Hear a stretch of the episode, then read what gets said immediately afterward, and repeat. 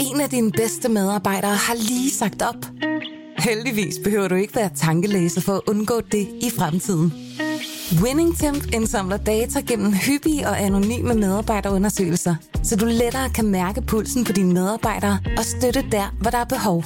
Kunder som Alfa Laval, Orkla og Volvo bruger allerede WinningTemp og ser, at det øger trivsel, reducerer turnover og hjælper med at fastholde talenter. Få gratis gennemgang allerede i dag på winningtemp.com.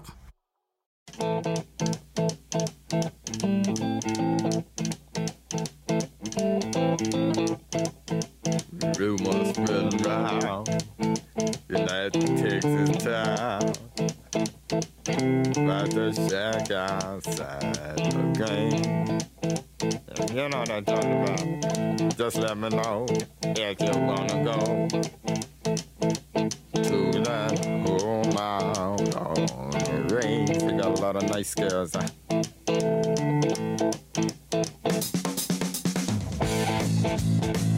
racing.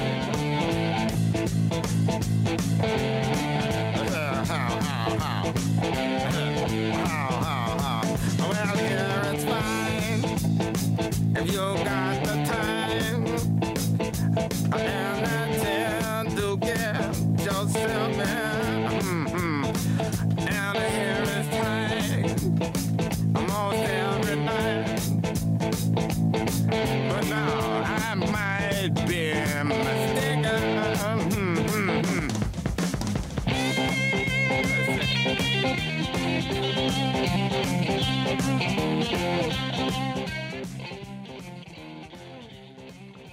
Velkommen til kampagnesporet med David Tras og Mads Fuglede og producer Kasper. Øh, vi starter med CC Tops store gennembrudsnummer Lagrange fra 1993 fra det berømte album Tres Hombres. Det var en, noget af det eneste, David hørte i sin, sin ungdom, ved jeg. Øh, og det gør vi jo øh, ikke bare fordi, at... Øh, at det er et godt nummer. Det er jo et lidt specielt nummer. Det, Lagrange er en, øh, et bordel, der lå i byen Lagrange i Texas, øh, som, som eksisterede fra 1905 til 1973, og det øh, blev også kaldt for The Chicken Ranch, og var senere et, det bordel, der øh, var øh, det, der blev portrætteret i Broadway-stykket og filmen The Best Little Whorehouse in Texas. Men det er ikke fordi, det er ikke fordi vi skal ned af bordelsporet, at vi, øh, at vi begynder der. Vi begynder der, fordi Dusty Hill, bassisten i CC Top, øh, døde her den anden dag. Øh, og øh, CC Tops er jo sådan et, har jo en meget lille line-up. De har Bill, Bill Gibbons, der spiller guitar, så havde de Dusty Hill på bass og Frank Beard på, på trommer, og der var igennem 40-50 år ikke rigtig andre med i bandet. Øh, så, og det, det er jo selvfølgelig øh, specielt, når øh, sådan et ikonisk navn øh, forlader øh, musikscenen. Han var jo kendt for sit øh, meget, meget flotte skæg, Dusty Hill, og så var han kendt for øh, sammen med, med, med, med, med trommeslager Beard og, og, og, og levere øh, et, et meget solidt grundlag, som aldrig rigtig ændrer sig i alle de år, øh, CC Top spillede, så øh, havde de samme rytmespor. Det her nummer, Lagrange, er, øh, er, er sådan, øh, skal vi sige, som mange af øh, CC Tops numre var, så er det sådan en hyldest til John Lee Hooker, øh, som er en af deres store øh, forbeder. Øh, og det er også derfor, der er en linje i sangen, det her How, How, How, hvor, hvor man, den, den linje er, øh, som mange sikkert genkender, øh, er taget fra Johnny Hookers sang Boom Boom. Men øh, vi, siger, vi, vi siger god færd videre ind i solnedgangen til Dusty Hill. Det var en fornøjelse, så længe du var blandt os. Ja, og The Best Little Whorehouse in Texas, det er, det er altså en, en, en filmklassiker øh, af, de, af de helt store, som dem, der ikke måtte have set den endnu, altså virkelig bør gå ind at finde. Og i det hele taget vil jeg sige, øh, jeg tror, at du er enig med mig i, Mads, altså næsten alt, der foregår i Texas, det er på en eller anden måde, hvis man i forvejen synes, at ting, der sker i USA, foregår på en stor skala, det er lidt vildt, det er lidt vanvittigt, så ganger vi altid med en eller anden eksponentiel faktor, når vi er i, når vi er i Texas, fordi der er alting, øh, der er alting på en eller anden måde endnu vildere end i, øh, end, end i resten af USA. Så hvis man sådan vil se USA, sådan, sådan mange af ekstremerne, øh, mange af de vildeste ting, så synes jeg altid, at, at Texas er et, øh, er et vidunderligt sted at besøge. Ja, Texas er, og, og CC Top var jo that little old band from Texas, som de altid kaldte sig selv, er jo de bedste til at, at, at skrive og synge om, hvad Texas er, og Texas er bare, øh, Texas har meget texansk. Der er ikke noget Texas. og hvis man nu ser, hvor byen La Grange, den faktisk ligger, der er en by, der hedder La Grange uh, i, uh, i Texas. Er det sådan, de udtales Grange? The Grange, det ved jeg ikke rigtigt. Grange eller Grange, det ved jeg. Jeg må indrømme, jeg har ikke været der. Jeg har ikke været der, men jeg kan se på kortet, at jeg har kørt lige igennem. Øh, jeg har ikke gået hold, men jeg kan jo se på kortet, at det, det ligger lige ud til, til den store highway, der går, fra, der går fra øst til vest igennem, øh, igennem, øh, undskyld, den store interstate, der går fra øst til vest i Texas. Så, så både du og jeg, Mads, må efter al sandsynlighed være kørt lige forbi den, uden at have gjort stop. Lige forbi Chicken Ranch, uden at gøre hold. Det kan vi godt øh, afsløre. øhm, men, men noget af det, der også er, er, er, er, er, sjovt ved Texas, det er, at den der by, man vil sige, hvor den ligger hen, den ligger altså, hvis man, hvis man tegner øh, byen Austin, San Antonio og Houston, ligger en trekant derimellem, så ligger den sådan lige præcis i midten af det der område. Det vil sige, hvor Austin og San Antonio, det er noget af det mest venstreorienterede, ikke bare i Texas, men i hele USA, ja, så bevæger vi os så hen mod Houston, en af USA's største byer, og kommer ind i områder, der er meget konservative. Så skal vi lidt mod nord, så har vi Dallas og Fort Worth, øh, som er, som er, er igen meget konservative områder. Og når jeg siger sådan meget venstre til meget, meget højre til her, så er det fordi, vi tager altså hele skalaen i den, øh, i den politiske spektre, når vi er i, når vi er i Texas. Ja, det, det, det må man sige, man gør. Og øh, nu må jeg indrømme, at, øhm, at selvom jeg ikke har været andet end kortvarigt suset forbi, øh, så øh, kan jeg godt afsløre, at, at det der county, man ligger i, Fayette County, øh, det er et meget republikansk øh, område. Yes. Vi, øh, vi, kan godt lige blive ved Texas et øjeblik, øh, Mads, fordi i den øh, forløbende uge, der var der øh, det, man kalder en by-election, altså et, et suppleringsvalg øh, i øh, Texas' 6. distrikt. Det ligger lidt uden for byen Dallas. Det er et sted, der altid, eller næsten altid, bliver valgt en øh, republikaner i, og der var en by-election, fordi øh, Ron Wright, som var blevet valgt ved valget i november måned sidste år, han øh, fik øh, covid-19 og endte med at, og faktisk omkomme af det i februar måned, og derfor skulle der vælges et nyt kongresmedlem øh, der øh, fra den her kreds. Og der var øh, sådan, at at Ron Wrights hustru, Susan Wright, enken, hun stillede op, og hun blev støttet massivt og voldsomt af præsident, ekspræsident Trump, og var favorit til at vinde, men hun tabte endda øh, temmelig klart til en, øh, en lokal politiker, en lokal forretningsmand, der hedder Jake Elsie. Og hver gang sådan noget sker, så går de amerikanske øh, politiske kommentatorer amok og siger, okay, betyder det her så, at præsident Trumps indflydelse, altså det faktum, at han støttede en kandidat, der tabte, at det viser, at præsident Trumps indflydelse nogle steder er for nedadgående. Ja, man kan sige, men alligevel, når vi så ser på sådan en som, som Jake Elsey, der vandt, så, så, så er han øh, en, han er også republikaner, øh, og er øh, en, der øh, altså på alle mulige måder sådan passer på formen for politikere, som øh, republikanerne øh, godt kan lide. Han øh, er øh, øh, tidligere, øh, fra, altså han har tjent i den amerikanske flåde som, som, øh, som som pilot øh, for, øh, og, og har, har, har været ah, kæmpet både i Afghanistan og, og, og Irak, som vi sikkert også kommer til at, at berøre lidt i, i den her udsendelse. Så, så selvom øh, man kan sige, det er usædvanligt, øh, et usædvanligt nederlag, så øh, var Elsie nok øh, en, der, der ville være en stærk kandidat mange steder. I hvert fald hos republikanerne sådan et uh, suppleringsvalg til, uh, til, den, til det amerikanske uh, repræsentanternes hus uh, uh, i en stor delstat som Texas minder om og, også og, om noget, som vi er til taler om, nemlig, nemlig vi taler så tit om, at der er to uh, senatorer fra hver eneste delstat, uanset delstatens størrelse, hvorimod repræsentanternes hus jo er øh, baseret på det antal indbyggere, der er. Og, og det er sådan set meget sjovt, når man husker, at der er 435 medlemmer af øh, repræsentanternes hus, ja, så er øh, lidt over en, en tredjedel af den faktisk fra øh, USA's fire største øh, stater. Kalifornien, der er størst, Texas, der er næststørst, og så Florida og New York, som øh, er sådan nogenlunde lige store som nummer, nummer tre og nummer fire. Så, så det her er jo et, et godt billede på, øh, på også Mads, at, øh, at repræsentanternes hus, det er altså et sted, hvor, hvor, hvor staternes indbyggertalsstørrelse øh, virkelig kan mærkes. Ja, det er der, hvor de store stater dominerer, og så omvendt er det sådan, at øh, man er ikke valgt per bestør, befolkningsstørrelse til senatet, så der, der har man øh, mere, at de små stater øh, gør sig gældende, og det er den balance, der har været en del af måden, eller tankegangen bag designet af kongressen øh, i USA.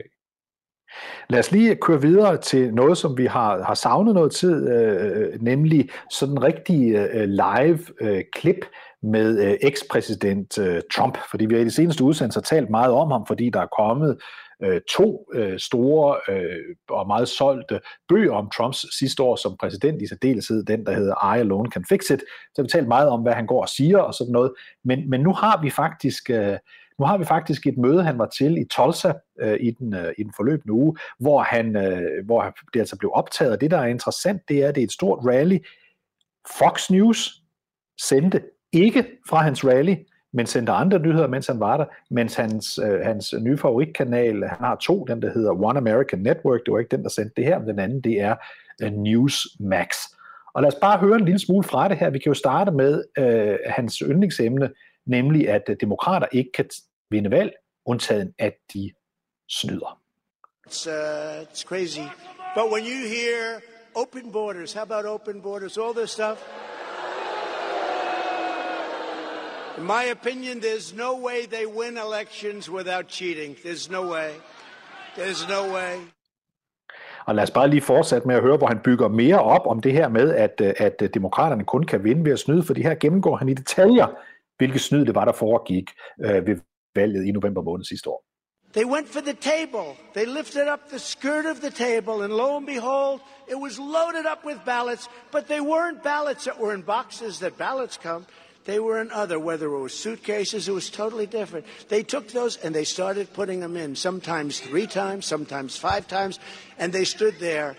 And I tell you what, I'll tell you what, when people looked at that, they got sick. People threw up looking at it. And law enforcement did very little. But now what's happening is I believe the courts are going to do a lot. It's a big deal going on. That was total criminal behavior.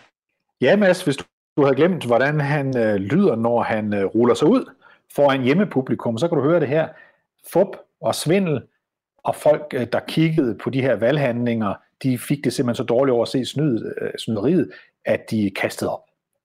Og det må man sige, det er jo noget af en, øh, en udmelding at, at komme med, øh, men det er jo en, vi har hørt øh, Trump øh, turnere rundt med, øh, og det gør han øh, stadigvæk. Det er hans store slagnummer, at blive ved med at tale om det her valg, der, øh, der øh, er blevet stjålet fra ham. Det kan også være, at det er varmen, der steg ham til hovedet. Jeg kan huske en gang, jeg skulle planlægge noget ferie i, øh, i, i august måned i øh, USA, og det er jo lige om hjørnet, øh, og fandt ud af, at øh, Tulsa er en af de varmeste byer overhovedet på det her tidspunkt i øh, USA, og så, så, så valgte jeg at køre videre til, til, øh, øh, på det tidspunkt til, til Oklahoma City for at være sikker på at kunne komme i nærheden af noget aircondition.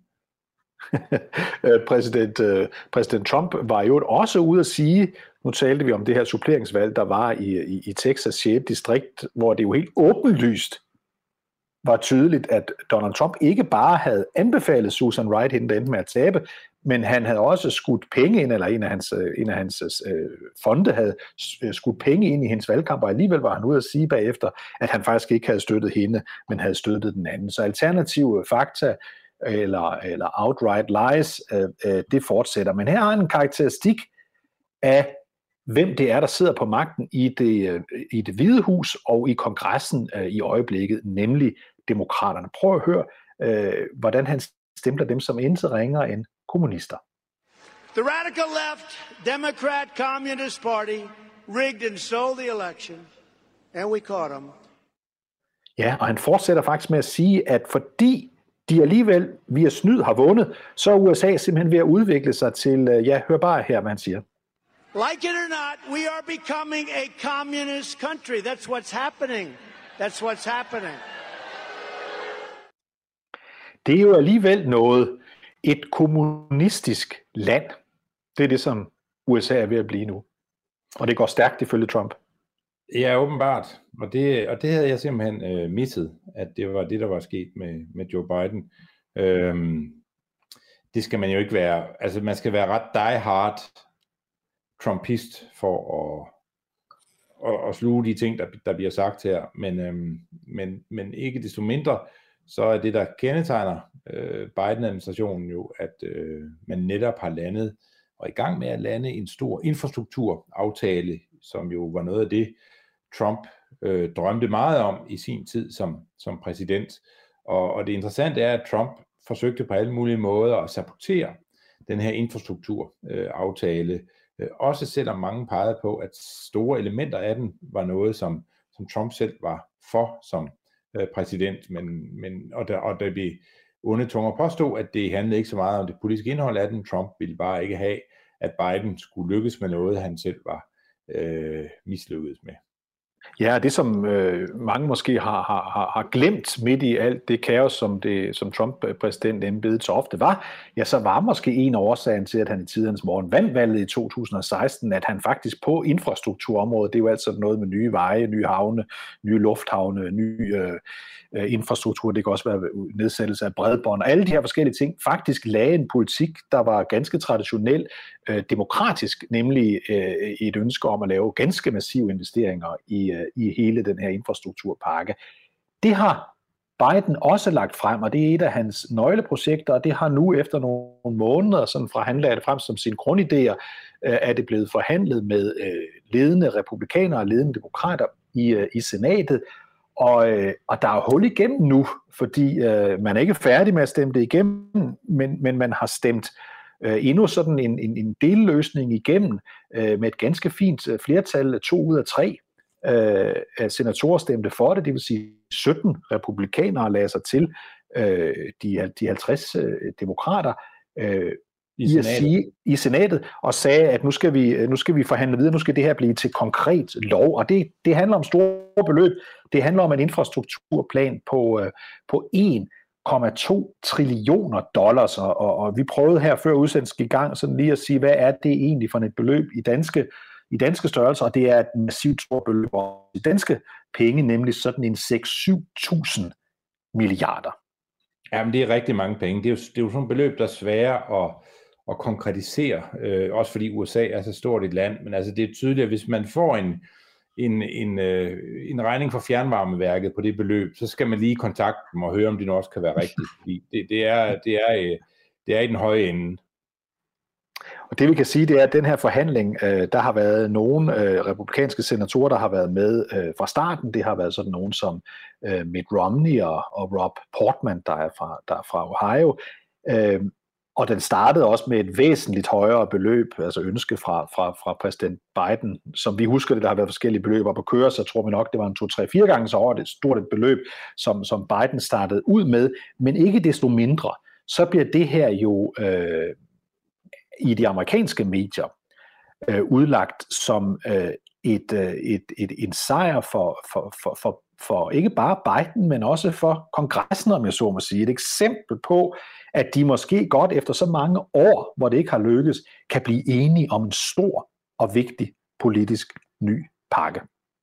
Ja, men det er en pakke. Det, altså beløbet er jo stort. Det er jo mange gange øh, det, det offentlige forbrug i Danmark om året, vi taler om her i, øh, i, i størrelse. Og selvom den er blevet øh, skruet ned i, i størrelse, og noget af den skrue ned handler også om, hvad er det, man forstår ved infrastruktur. Du sagde jo alle de der ting, vi traditionelt forstår ved infrastruktur, altså broer, veje og kloaksystemer og, og øh, ledningsnettet til, til el og alt sådan nogle ting. Men altså, da man øh, kom med øh, planen i sin tid øh, og så konturen af den, så kunne man jo se, at Biden øh, også havde skoler og alt muligt andet ind i den. Der var alt muligt, var nu pludselig øh, infrastruktur i øh, USA. Så, så det, at den er blevet øh, gjort mindre, handler også om, at man, der er nogle ting, man har, har valgt at sige, det her skal ikke være i en infrastrukturpakke. Øh, så, så, så det er en, det er en meget stor øh, sejr for Biden at, at få det her øh, igennem. Og, og det er, altså man skal huske, at at der er, øh, der, der er meget mere i vente øh, fra den kant. Nu har man fundet et, øh, et samarbejdende og ret bredt øh, flertal øh, i senatet, som man kan lave politik med, øh, og det øh, betyder, at, at for første gang i mange, mange, mange, mange år, så øh, ser vi altså det, der hedder bipartisan øh, øh, øh, lovgivning i USA, altså hvor man, øh, hvor det er et brede flertal, der, der bærer øh, reformer igennem og økonomiske programmer igennem, og, og det, at man får, det betyder også, at de bliver forankret på en sådan façon, at de øh, har en meget længere øh, holdbarhed, fordi selvom der skulle ske et skifte øh, ved næste valg, jamen så vil der stadigvæk være rigtig mange, øh, så, så vil der være øh, kræfter på begge sider af det politiske skæld, der har interesse i at holde fast i den lovgivning, man har, har vedtaget, og det er, det, det er det er jo ikke usædvanligt i Danmark, hvor langt de fleste love herhjemme bliver vedtaget på den måde, men i USA har det siden omkring 2001 været meget sjældent, at man kunne lave brede politiske forlig. På, ja, vi skal tilbage vi skal tilbage til starten af George øh, W. Bushes øh, præsidentperiode, og så selvfølgelig tiden derfør, for at have en, en, en tid, hvor, hvor det med store brede aftaler var, var, var noget, der foregik ikke hele tiden, men ofte, mens det var øh, øh, sjældent, hvis ikke ikke eksisterende under både Trump og Barack Obama for eksempel. Så vi skal lang tid tilbage. Så det her det er noget, der giver en, en, en vis optimisme på, øh, på, øh, på det her område. Jeg starter også med at sige, bare lige for at understrege det, det her det er ikke endeligt, øh, vedtaget. Det, man har gjort, det er, at man har skubbet nogle principbeslutninger videre, og nu skal det så laves om til, øh, om til, til lovgivning, hvor der selvfølgelig kan nogle gange ligge nogle overraskelser. Men der er grund til at tro, at øh, det her det bliver, øh, det bliver vedtaget i den størrelsesorden, som, øh, som det ligger på, øh, på, øh, på nuværende tidspunkt. Så det er øh, noget af det, som, som Biden sagde, han kunne, da han stillede op til valget, nemlig indgå aftaler. Øh, og det er så også noget, som en stor del af de republikanske senatorer har sagt, tiden er inde til, at vi må øh, begynde at samarbejde. Jamen, du er jo ikke ret i. Det er ikke, altså, altså bjørnen er ikke helt skudt endnu, øh, men når man er her, hvor man er kommet så langt med et fungerende øh, flertal, så er det usædvanligt, hvis de begynder at, at hoppe fra. Øhm, og det er det, øh, Trump forsøger at få dem til øh, på republikansk side. Han, han prøver at få at pille i den der øh, koalition øh, for at se, om, om man kan øh, sørge for at undgå, at Biden får den her sejr. For det vil, det vil jo blive udlagt som en kæmpe sejr for Joe Biden, at han lykkes med, med den øh, lovgivning, som, som Trump så gerne selv ville have vedtaget i sin tid, og som åbenbart er kommunisme, når det bliver vedtaget øh, under Biden, men ikke var øh, kommunisme, dengang Trump foreslog meget af det samme når man nogle gange skal kigge på, hvordan USA fortsat er et delt samfund, et splittet samfund, så kan man for eksempel kigge på, på bestsellerlisterne over de bøger, øh, der på et givet tidspunkt sælger mest. Og hvis man kigger lige nu på det, der hedder non-fiction, altså det vi vil kalde faglitteratur i Danmark, så er det sjovt at se, at den mest solgte bog i USA lige nu, det er den bog, som vi to har talt en del om de seneste uger, nemlig I Alone Can Fix It. Det er den, der handler om Trumps øh, kaotiske sidste år som præsident. Så er nummer to en bog, der hedder American Marxism, og det er en bog, der er skrevet af en af Fox News' øh, berømte øh, øh, øh værter, ham der hedder Mark Levin, og jeg skal lige sige, at I Alone Can Fix It er skrevet af to øh, journalister fra Washington Post, der bestemt ikke holder med præsidenten. Nummer tre på listen her, det er Landslide, det er Michael Wolff, og det er ham, der skrev Fire and Fury, den første og meget berømte bog om Trump som præsident. Det er også en, der er meget kritisk over for øh, Trumps øh, ageren. Og så er nummer fire simpelthen endnu en bog fra en Fox News-vært. Den hedder How I Saved the World, fra alt det venstreorienterede, der ellers ville ske i verden. Så det her er igen sådan et billede på, at jo jo, de er begyndt at samarbejde inde i kongressen, og det er godt, men vi kan stadigvæk se, at disciplene i USA dem, der godt kan lide og hade Donald Trump, de køber bøger, der beskriver ham i meget ringe termer, og, og omvendt dem, der holder godt af Trump, ja, de køber en helt anden slags bøger. Det er meget tydeligt at se stadigvæk. Det må man se, det er, det er tydeligt, og så må man jo, det er det godt at se, at der stadigvæk er nogen, der, der sørger for at bekæmpe marxisme, hvor den end øh, dukker op, og det, øh, det er jo også det, jeg opfatter som min, øh, mit bidrag til kampagnen. ja, det er det. Lad os lige høre, øh, inden vi går videre med det. Øh, en af de to journalister bag øh, bogen I Alone Can Fix It, han var, øh, de, de var i talrige tv-programmer i USA hen over den seneste uge, men de fortæller blandt andet om det to og en halv times interview, de lavede med præsident Trump nede i Mar-a-Lago.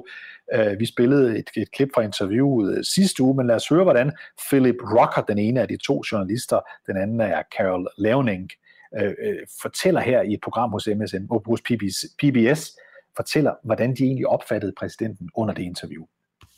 But Yamish, we were there. Carol and I were there for two hours and 45 minutes talking to him about the election, about January 6th, about COVID, about all the important things that happened in the year 2020, his final year as president.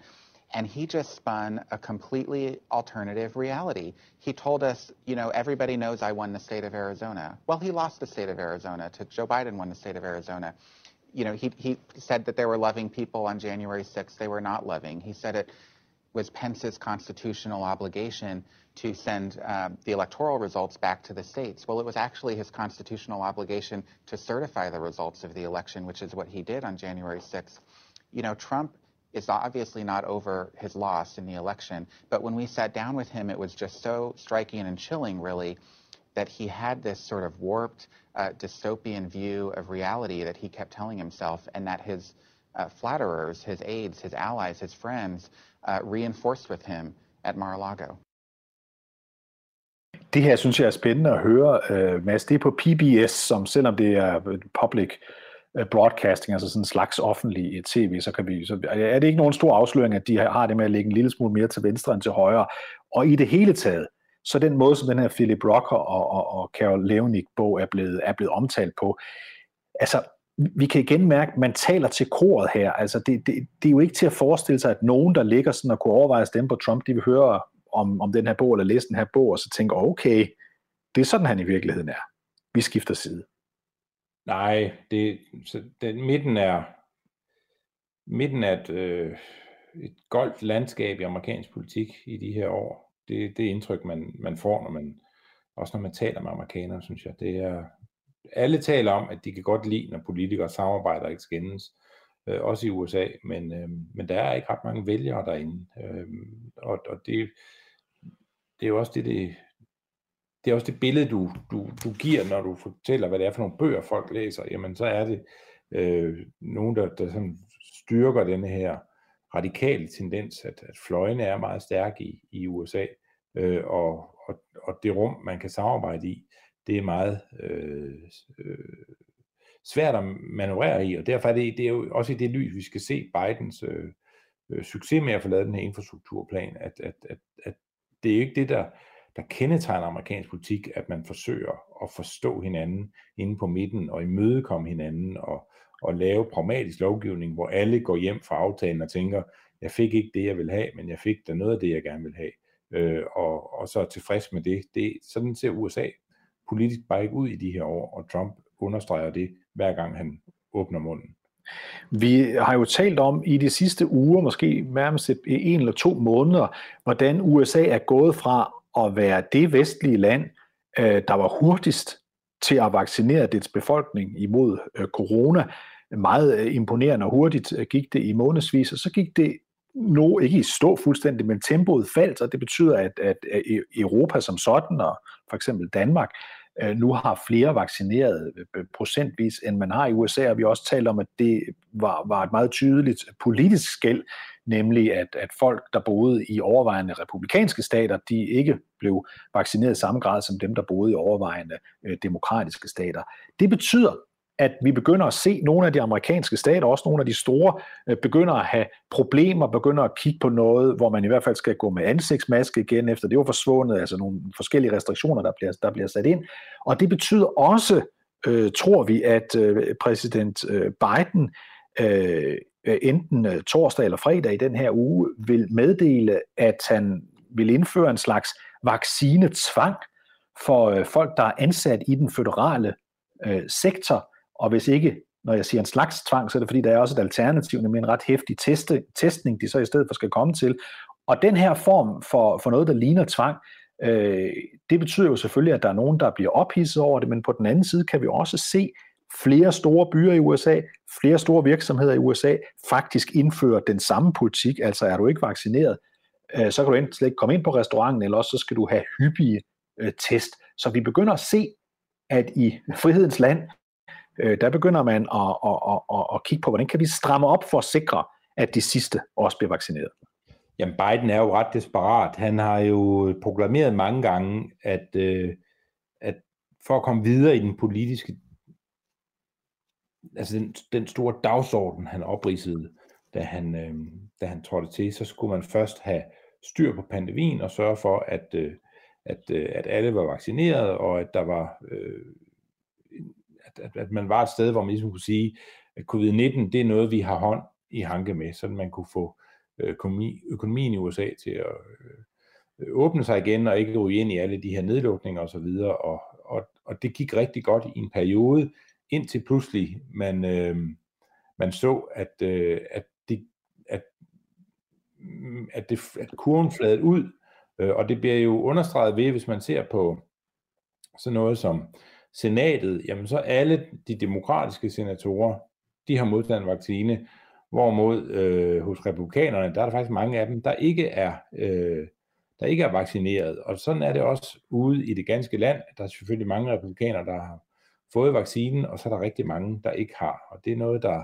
øh, der, der giver Biden øh, problemer. Og så kan man selvfølgelig godt give republikanerne skylden for det, men det, det falder jo tilbage på Biden, hvis det er sådan, at, at økonomien har svært ved at, at rejse sig. Nu har man så heldigvis fået nogle for Bidens øh, øh, politiske program øh, øh, ved og vel, så må man sige, man har heldigvis fået nogle, nogle ret gode øh, nøgletal for, for, for, for, for kvartalet, øh, øh, og det andet kvartal, det, det, det viste, at den, den, øh, at den, at den amerikanske økonomi, den øh, voksede med, med, med 6,5 øh, procent, og det er, det er lidt under det, man havde ventet, men stadigvæk et, et, et rigtig, rigtig pænt tal, men det, det skal jo blive ved med at løfte sig, øh, fordi USA jo også trak sig, øh, økonomien trak sig en del sammen under øh, pandemien, og, og der er det at få styr på de her vaccinationer, det er meget afgørende, og det er det lys, at man, øh, at man så bliver så drakonisk i sine tiltag over for dem, der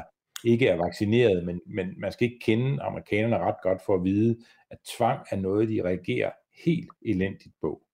Lad os prøve at høre, hvordan uh, Alabamas uh, republikanske guvernør, Kay Ivey, uh, i sådan en slags uh, desperat øjeblik uh, her i den forløbende uge, øh, forsøgte at motivere sine borgere til i stigende grad at få en vaccine. Vi skal huske, at øh, mange af de republikanske guvernører, øh, der indtil videre har brugt meget tid på at øh, enten de decideret latterliggøre vacciner, eller i hvert fald ikke tale øh, vigtigt om dem, øh, ja, de begynder at mærke, at i deres delstater er problemet med corona større end i de andre, så de begynder også at have problemer. Så prøv at høre, hvad, hvad, hvad, hvad Alabamas øh, kvindelige øh, guvernør sagde her forleden.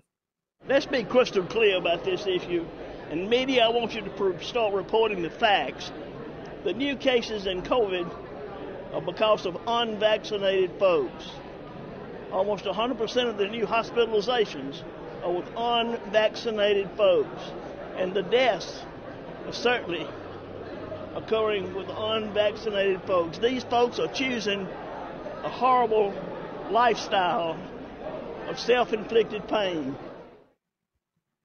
Ja, her går hun til den, øh, Kay Ivey, fordi hun simpelthen øh, vil appellere, ikke via tvang, men, men, men via måske moralsk her, øh, øh, opsang øh, til sine borgere i delstaten Alabama, sydstaten Alabama, øh, der, der siger hun simpelthen, at det er næsten 100% af dem, der bliver indlagt, det er næsten 100% af dem, der dør, øh, ja, det er dem, der ikke har fået en vaccine. Og der er god grund til, at hun siger det. Hun er jo øh, leder af den stat, hvor der er færrest, der er blevet færdigvaccineret i, øh, øh, USA, og det er, det er selvfølgelig et kæmpe problem, og det kommer til at ramme øh, Alabama ret hårdt, øh, hvis, øh, og samtidig er det også en af de, de fattigste stater øh, i USA.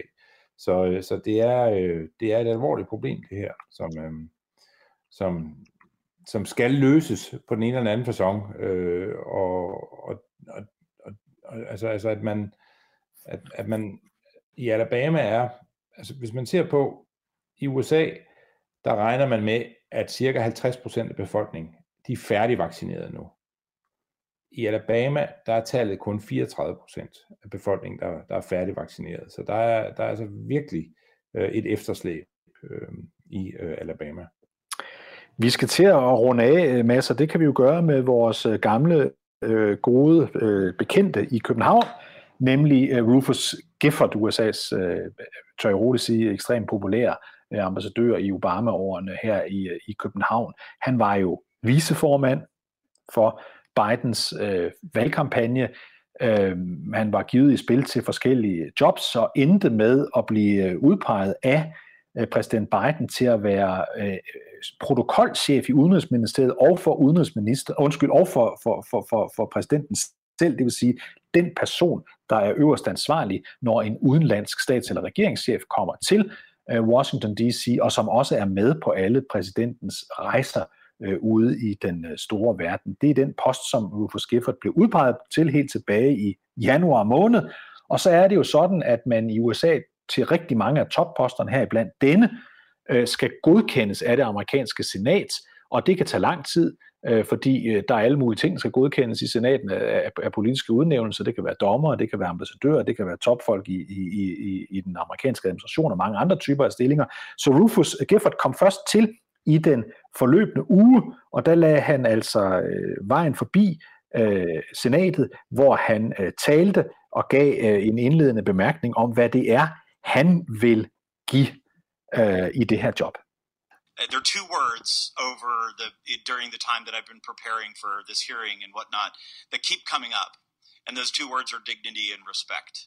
And I pledge to you um, that when I think about this job, when I think about how we interact with world leaders, um, when and partners and partner countries around the world, I, I, will lead with dignity and respect. And I think that um, I, the soft power of diplomacy cannot be overstated. And, and, as you mentioned, you're the first hand that that folks shake when the, they're walking down their plane at Andrews or at Dulles or whatever it may be. And um, I think of Sen- Senator Haggerty said in his introduction of me that um, or uh, that we create the environment conducive to diplomacy. And as far as I'm concerned, that is the way you create that environment in which diplomacy can thrive. You do that uh, with dignity and respect. Ja, og bag ved Rufus Gifford, som han sad derinde i senatet, der sad hans far, den ekstremt velhavende tidligere direktør i Bank of America, Charles Gifford, og øh, Rufus Giffords mand, øh, Stephen Vincent, som han jo blev gift med, mens han boede i øh, København. Øh, nu ved vi ikke, fordi det er ikke endelig afgjort endnu, om han bliver godkendt, men der er ikke noget, der tyder på, at han ikke bliver det. Så vi regner med, Mads, at han, øh, at han snart har det job. Ja, der er ikke noget, der tyder på, at øh, det bliver, øh, at han bliver underkendt i øh, senatet. Øh, det ville vi have hørt øh, for længe siden, hvis det var hvis det var tilfældet. Der kan selvfølgelig dukke ting op, øh, som gør, at det pludselig går galt sent i processen, men men Rufus Gifford er så... Øh, han har jo været igennem en høring tidligere, øh, og, og da, han, da han kom som ambassadør, og det betyder, at, at, øh, at, at man er ikke, der er, han, er ikke i, han er ikke i fare for ikke at blive, blive, øh, blive udnævnt. Så, så den, den, skulle være, den skulle være sikker, den der post. Han er i, i øvrigt, så er der en, en, øh, en dansk, øh, har jeg læst, øl lavet på, jeg tror det er en øl, lavet lavet på hindbær.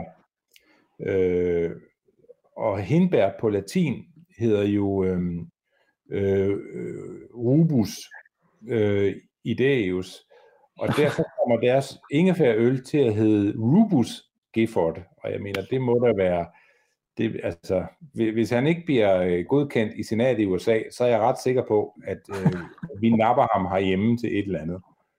Og det minder mig om, at vi endnu ikke ved, for vi skal nok underholde jer med det, når vi har nogen idé om, hvem der bliver USA's næste ambassadør her i København. Indtil videre er det jo en karrierediplomat, der passer øh, butikken efter, at Carla Sands, øh, den Trump-udpegede, øh, tog hjem øh, dagen efter øh, valget i november måned. Mads, vi startede med pragtfuld øh, musik fra Texas, og du synes simpelthen også, at vi skal, vi skal slutte af der i dag. Ja, men ja, det nummer, ja, nu, start, nu tog jeg deres største hit, for jeg tænkte, det, det, det er nok det, der er flest, der kender.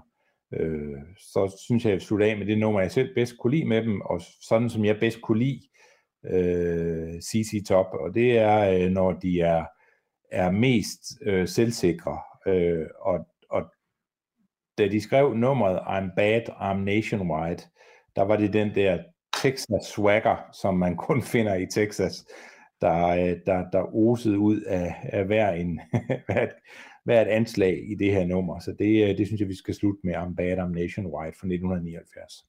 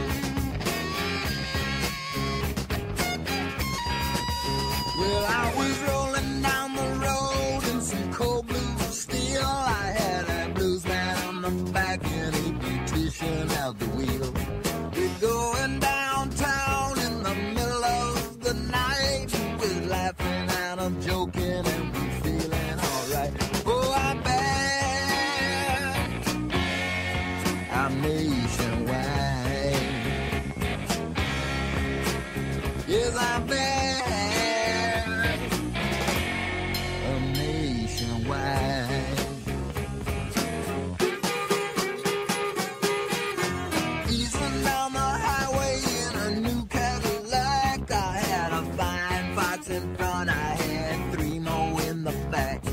This sporting short dresses, wearing spiky old shoes. They smoking lucky strikes and wearing nylon.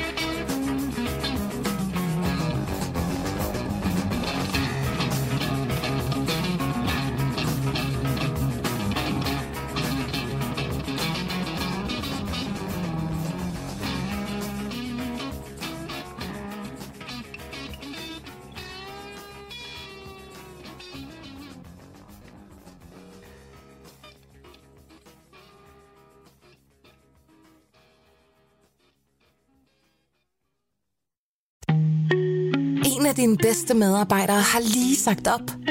Heldigvis behøver du ikke være tankelæser for at undgå det i fremtiden. WinningTemp indsamler data gennem hyppige og anonyme medarbejderundersøgelser, så du lettere kan mærke pulsen på dine medarbejdere og støtte der, hvor der er behov. Kunder som Alfa Laval, Orkla og Volvo bruger allerede WinningTemp og ser, at det øger trivsel, reducerer turnover og hjælper med at fastholde talenter. Få gratis gennemgang allerede i dag på winningtemp.com.